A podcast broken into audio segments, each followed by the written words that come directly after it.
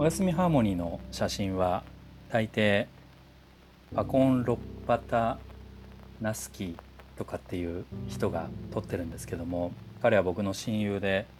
タイにいるんです。今月7月分の映像はこれは違う違うんですけども普段は彼が撮っていて昨日は彼と一緒にチャオプレヤ川沿いの暁の寺っていうのがあるんですけども。ワットアルンっていうんですけども。ワットっていうのがお寺っていう名前でそのお寺の真向かいの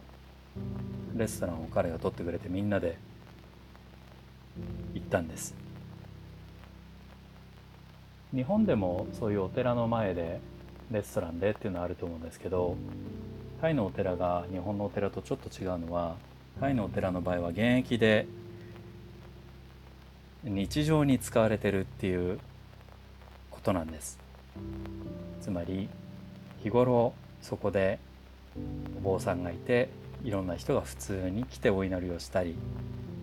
あとはいろんなお寺が瞑想を提供してるので瞑想を習いに来たりあるいはボランティアで僕もちょっと昨日行ってきたんですけどボランティアでそこのお掃除をしたり回収作業を手伝ったりとかそういうことをやってる。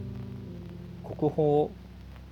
だと思うんですけどそういうものが日頃普通に使われていて生活のみんなの中にある観光地ではなくて普通に使われてるっていうところが何て言うんでしょうね。タイタイの奥深さというんですかね。文化の深さだなと思いました。資本主義っていうのは別にちゃんとあるんですね。みんながお金を稼ごうとして一生懸命。しゃかりきになってるみたいな部分も一方でありながら一方でちゃんとそういう祈りの文化とかあるいは心を落ち着けるような瞑想をそういう宗教色とは別に提供している場所がちゃんとあると。暮らしの中にある。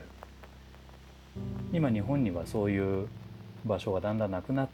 てますよね。生活の中で気持ちを落ち着けたり体を整えたりっていうふうにする場所がない。で逆にそういうのがこう外国経由で、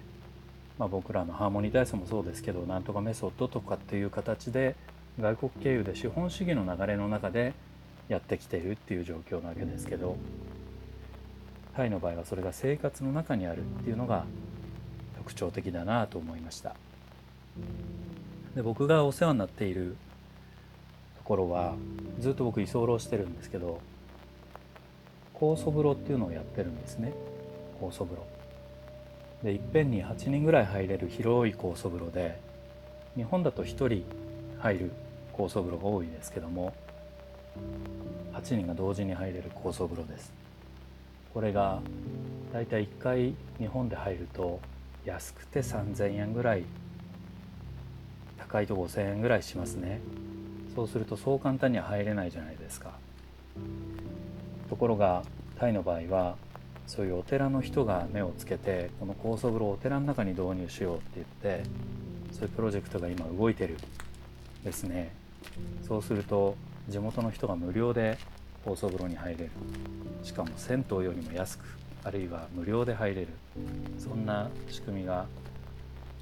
できようとしていてすごいですね。何ていうて言いますか。言い方悪いけど後進国っていうふうに